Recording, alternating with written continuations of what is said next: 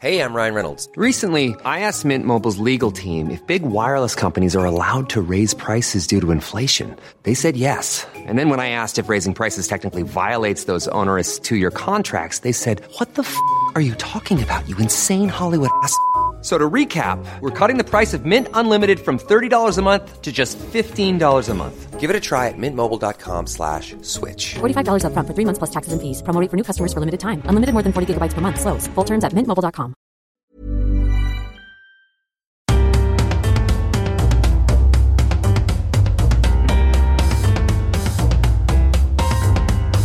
Welcome to The Broad Experience, the show about women, the workplace, and success. I'm Ashley Milne-Tyte. This time, the second of two shows looking at women and the coaching industry. How does a client pick a good coach? even if somebody has all the certifications, they still might not be very good. Or they might be great. They might not have any certifications and they might be brilliant. And once you have chosen someone, you want that investment to work out. If you are paying more money, for the most part, people tend to take things more seriously. They tend to trust the advice more, and they also tend to be more likely to follow through on it. Which is all very well if the coach is effective and ethical. And we follow up on a coachee's first experience of being coached at work. Getting curious about my emotions at work has changed the way that I experience work because it's actually helped me be less emotional and like diffuse the emotion that can pile up if I don't address it. Coming up on the broad experience.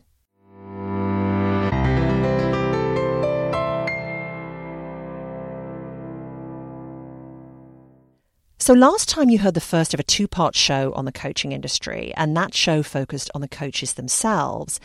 If you haven't heard that episode, I recommend you start there. I just think this show will make a bit more sense if you listen to that one first. Now, I said last time that I have a lot of questions about the coaching industry. I've wondered why it's been growing so fast, why so many women are involved, both as coaches and clients. And frankly, I've wondered if some of it isn't just too good to be true. Self improvement jargon sold to people who want change in some aspect of their lives. That said, I'm also genuinely curious about what coaching can potentially do. You first met Anne Libby in a show that came out at the beginning of last year called A Year for Women, and you heard me teasing her newsletter in a promotion on a recent show. Now, Anne is a management expert and a consultant on all things management. I had a feeling she would have noticed the growth of coaching as an occupation, and I was right. In fact, it turns out she's trained as a coach herself, even though she doesn't really advertise that part of her business. She says when it comes to the growing number of coaches out there, there are no barriers to entry. you know, I mean, you can get a WordPress um, website up and running, or, you know, a, a Squarespace or whatever in less than three hours. Buy a domain name, put your coaching website up there and you're open for business. Now, that doesn't mean that you're going to be able to run it as a business. And again, like, why are more women doing this? Because I also think that the path to, to feeling certified at it, which would be the next step to get some training and whatnot, is something that we are attracted to, right? We want to be the best at school. And it's a prescribed series of steps that you can take in order to theoretically be able to do something like this as part of your living or as a living. Not to mention the desire to help others using your own hard won experience. Still, she says, when she started working in banking in the 80s, helping employees grow and reach their potential, it was a given, something that happened on the job. Coaching was a thing that your manager did for you. It wasn't like there was a coaching engagement. It wasn't like there was a um, separate person who was going to coach you. I would say sometimes I probably got coaching from HR executives as well, right? Having a problem employee. How should I handle this, right? I've never had to deal with this before. How should I handle it? So you got coaching from a variety of people in an organization. But these days, because corporations have skinnied out their cadre of middle managers and HR execs for that matter, um, the kind of people who were functionally coaching and developing me. Are just not there in the same numbers. The journalism site ProPublica has been looking at the numbers of people in their 50s being laid off and not being able to find another permanent job in the US workforce. Anne works with young leaders in her consulting practice, but she suspects there are far fewer 50 and 60 somethings around today to provide the kind of on site coaching she got as a young employee. And yet, the seasoning that you get between age 40 and age 55, both in life and uh, and beyond, right? Both in life and in your professional experiences, is a rich thing to bring to younger people and share with them. And the expectation back in the day was you would do that. And people did do that. People invested hundreds and thousands of hours in helping me to develop as a manager. I have not really had that kind of experience with managers in, in my career. There have been very few people who've coached me while I worked for them. That's Danielle Sauvé. She started working in the early 2000s. You met her at the end of the last show, and in a few minutes, we'll hear what happened during her own coaching engagement. But to Anne's point, Danielle says that kind of encouraging, open boss employee relationship isn't anything she's ever had. And the reason for that maybe isn't just down to the fact there are fewer middle managers than there used to be. You heard Terry Maltbia of Columbia University's coaching program in the last episode. He says the workplace has changed in many ways in the last few decades. As I observe what's happening in the world of work, most recently 2008, but you know, I noticed even from the early 80s when I entered the workforce to the 90s to the early 2000s that with each passing decade there were fewer and fewer resources and focus on development people and human and organizational development a lot of that was being outsourced fewer and fewer internal resources for developing managers, developing people, therefore. And so I think what has happened is coaching is one of the things that makes coaching popular. It's it's filling a void. Perhaps especially for women. A few of you have brought this up with me. You've pointed out women traditionally haven't had a lot of mentorship, certainly not sponsorship. They haven't had as many people looking out for them at work as their male colleagues so no wonder we look to outside sources for support and advice.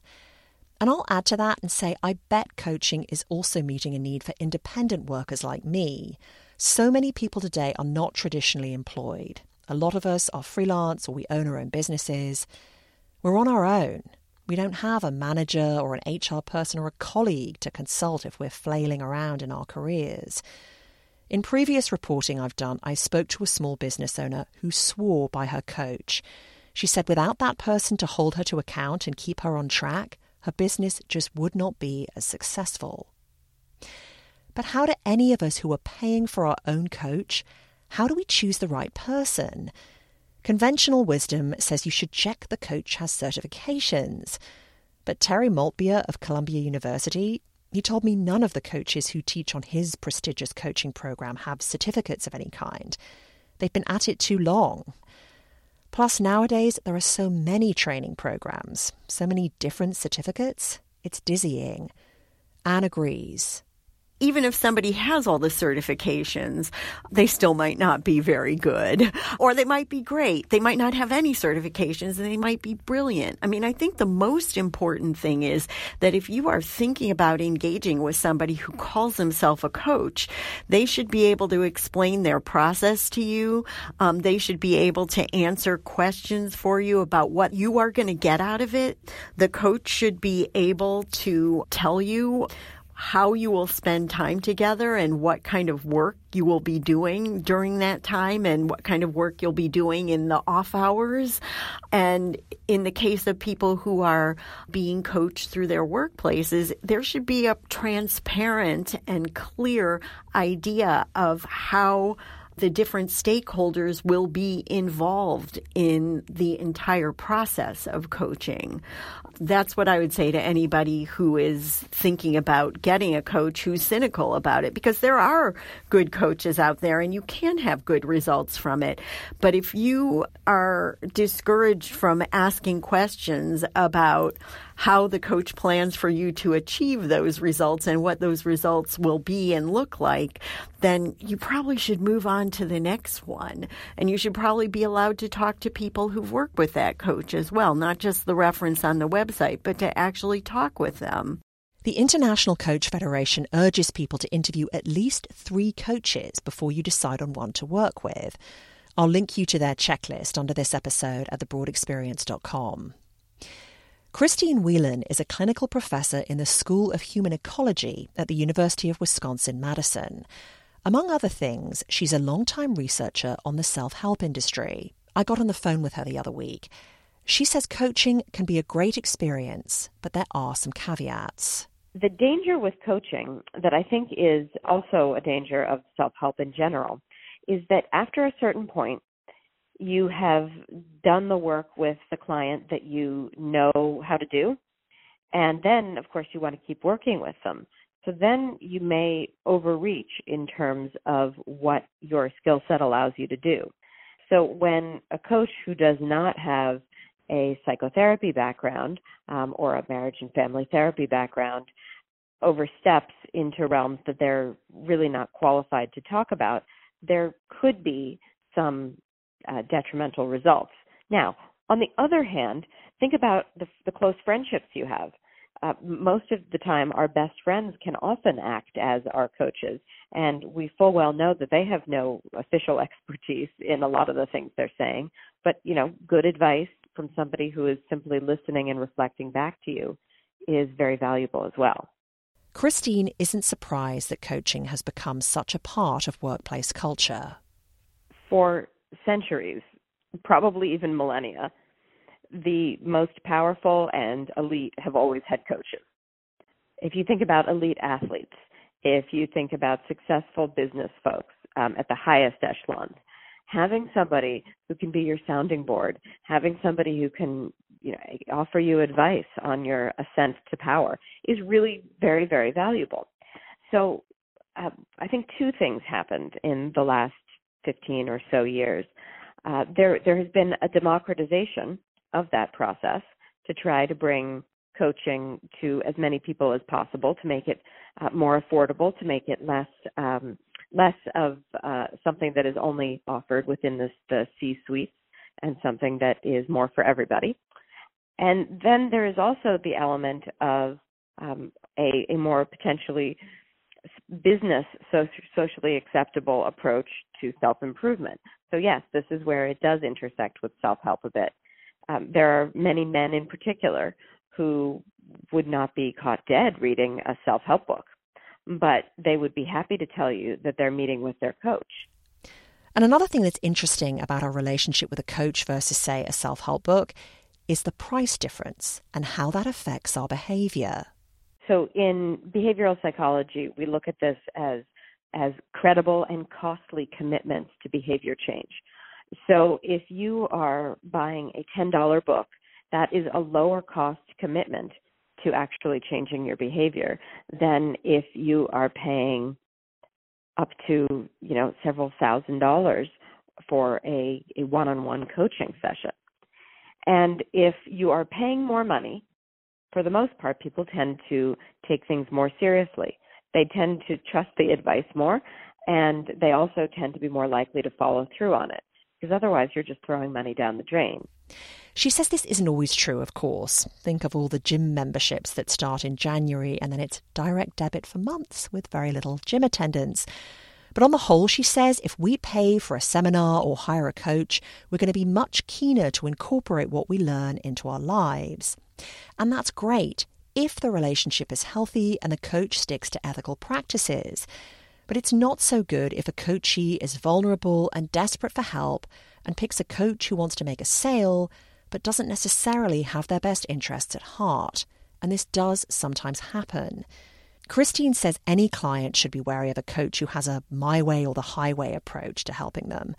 For anyone looking to invest in any type of self help related activity, She recommends checking out a site called Seek Safely. She's on the board of the organization. So, yes, it can absolutely uh, prey on vulnerable people. All industries can. But if we have some of these guidelines to educate consumers, help consumers ask and answer the questions uh, about whether they are being kept safe emotionally and uh, and physically in the process, And I think we can really minimize a lot of the uh, the the shysters out there and uh, and their effect on people. And there's no indication our interest in coaching is going away. Almost everyone wants to live a better life, be a better person at home and at work. And Christine says talking about that is more acceptable than it's ever been.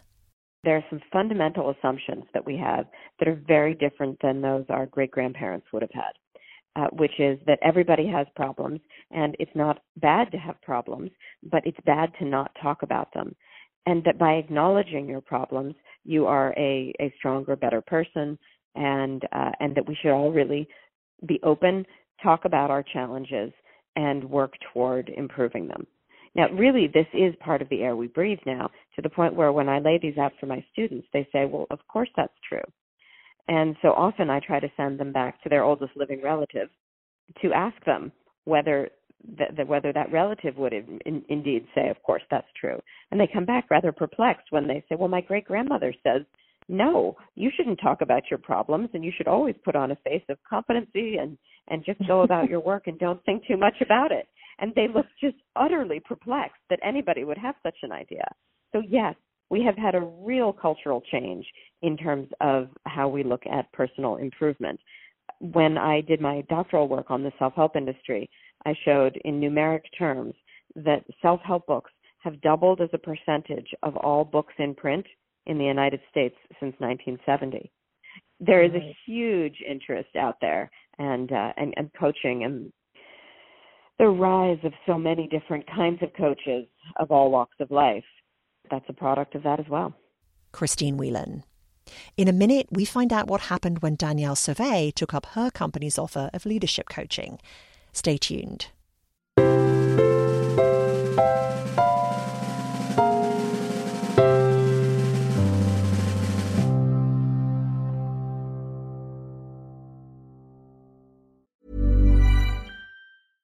Ever catch yourself eating the same flavorless dinner three days in a row? Dreaming of something better? Well, HelloFresh is your guilt-free dream come true, baby. It's me, Keke Palmer. Let's wake up those taste buds with hot, juicy pecan-crusted chicken or garlic butter shrimp scampi. Mm. Hello Fresh. Stop dreaming of all the delicious possibilities and dig in at HelloFresh.com. Let's get this dinner party started.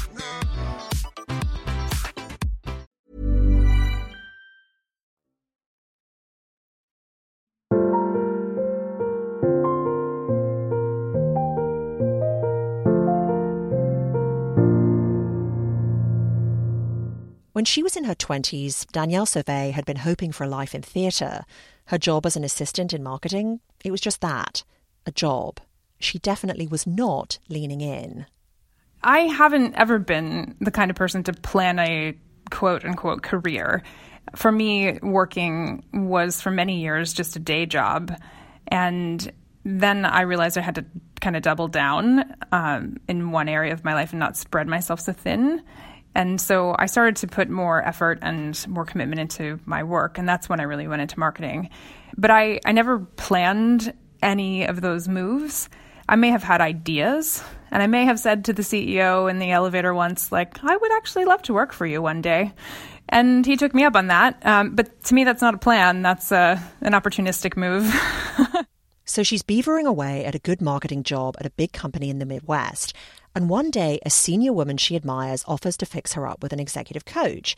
She's starting a pilot program to coach promising women, and she thinks Danielle has a lot of potential. Danielle thinks, sure, why not? So, was this coaching presented to you as we're offering this in part to help you serve the company better? Like the new improved you will be a better worker? No, it was never about helping me serve the company better the that was made clear to me from the beginning. And as part of the objectives of our pilot that the company recognized that it was taking a risk by specifically developing women who were leaders and giving them more tools or developing them as people to be better leaders period. And that to me is a is definitely very important. Another way they put it in in the pitch was that coaching is really aimed at helping women navigate all the stress that they're feeling when they're in a workplace because they have so many stresses, so many more stresses typically with domestic duties and family responsibilities than men really experience in the workplace, not to mention any type of discrimination or harassment they may be facing. So Danielle starts sessions with her coach, a woman named Annie. They have an hour call once every two weeks. And once she starts talking about work with her coach, her coach begins to challenge her on some of the ways she's been thinking.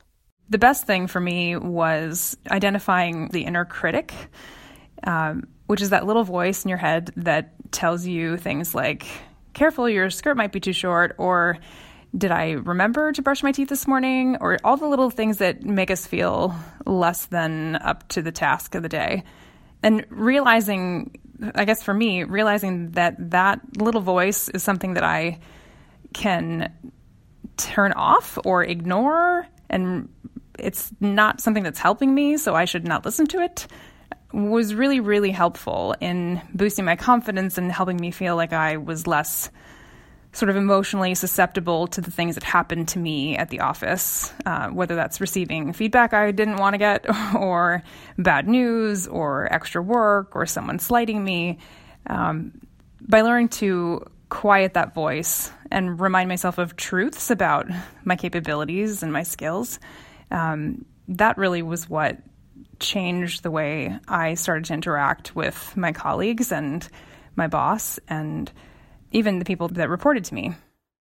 For example, she approached her boss one day and started asking him about what might come next for her at the company, something she'd never done in the past. I simply just got curious about what a next move would be for me. And, and I said, So, how does this work? Do I need to wait to be tapped on the shoulder by you and say, you know, Danielle, we have something else we think the business needs you to do that would be more valuable for the business? Or do I need to tell you that I would like to do something new and here's some ideas that I have? I just don't want to like like I'm not unhappy. I just don't know how this works. and I don't think I ever would have even had that conversation if I hadn't gone through this coaching because I would have just waited for something to come to me. So to me, that was a big change. And then I'll give you one more example. I think this coaching has made me m- much more aware of my feelings and and it's helped me to stop just pushing aside the feelings, my emotions, which I think many women are told to do at the, at the office is just put your feelings aside. It's not about how you feel. Um, but instead, kind of by using the opposite approach of getting curious about my feelings. Why do I feel this way? Why do I feel so overwhelmed right now? What is it that is bothering me? What is like did someone say something to me that's am I really upset about this thing? Getting curious about my emotions at work has changed the way that I experience work because it's actually helped me be less emotional and like diffuse the emotion that can pile up if I don't address it. And so I actually have like way fewer headaches than I used to have. I used to get headaches like every week, and, which is a real benefit, honestly, for my quality of life. That would be a big thing. She says, as well as helping to lower her stress levels, the coaching helped her become more honest with herself about what she wanted, and that led to her becoming more honest with other people as well. As a mom of four, it, it's very easy to not think of myself as you know the main thing like i have all these responsibilities and all these obligations you know oh my goodness the laundry's not done. Uh, there's so many ways for me to to fill my mind with things that i should be doing or things that i should want all these other people's expectations. And so the idea that i need to pay attention to my emotions and really be honest with people when i talk to them about how i'm feeling and what i do want. There have been managers in my past who have asked me, well, what do you, what do you want to do? And she never had a good answer for them. She just wasn't used to focusing on her. But she's getting used to it, and that played out recently in a big way. She was approached with an offer to take on a new role. I wasn't actually very excited about it, and I really couldn't hide it because I was all over my face. But because of the coaching, I think I was able to try to reframe the conversation and help the person making me this offer to to see my perspective. And in the past I might have just said, "Okay, I'll take that role and I'll do what you want me to do." Even though it could feel like a step back or like I might not be learning something and I might not really be very happy. And instead, I was honest with the person giving me this offer and I said, I just don't think I would really learn anything. But what about these other two ideas? And so I suggested a couple things that I thought I would really enjoy to do. And one of them was a really big move for me. And he didn't like the one, but he did like the other. So he liked the big move for me. And that's what I'm doing. So now I'll be um, a vice president, I'll be on the executive team, I'll be the the first female business leader on the executive team next to HR. And that's a really, really big move for me. I'm moving from managing a team of a couple people in strategy into real operational management for marketing with a team that's, you know, close to 40 people. And it's in another country. Danielle and her entire family husband, four kids, the eldest is a teenager they're moving to Belgium this summer, where her new job will be based. And she's not sure any of this would have happened without the confidence she gained during coaching. That's the broad experience for this time. Thanks to Danielle Sauvé, Anne Libby, Terry Maltbia, and Christine Whelan for being my guests on this show. Thanks also to Abby Heverin of the International Coach Federation for answering my endless questions via email. I will be posting show notes under this episode at thebroadexperience.com because, believe it or not, there's actually some stuff about coaching we didn't get to in these shows. And I'd love to hear about your experience of coaching. You can email me via the website or tweet me or post on the Facebook page. Thanks again to all those of you who have contributed to this one woman show. If you haven't and you can afford to give 50 bucks, I will send you the official Broad Experience t-shirt, Ladies Cut. You can view that on the website. I'm Ashley Milne Thanks for listening.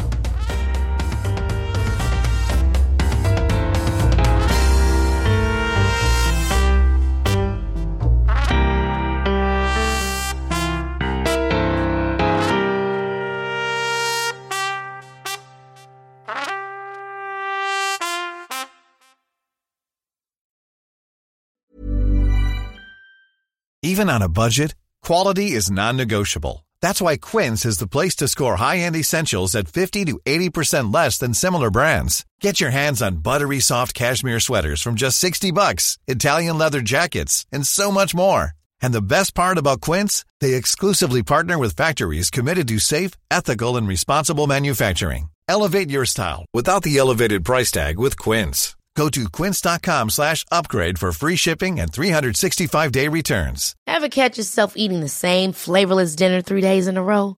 Dreaming of something better? Well, HelloFresh is your guilt-free dream come true, baby. It's me, Keke Palmer. Let's wake up those taste buds with hot, juicy pecan-crusted chicken or garlic butter shrimp scampi. Mm. Hello Fresh. Stop dreaming of all the delicious possibilities and dig in at HelloFresh.com. Let's get this dinner party started.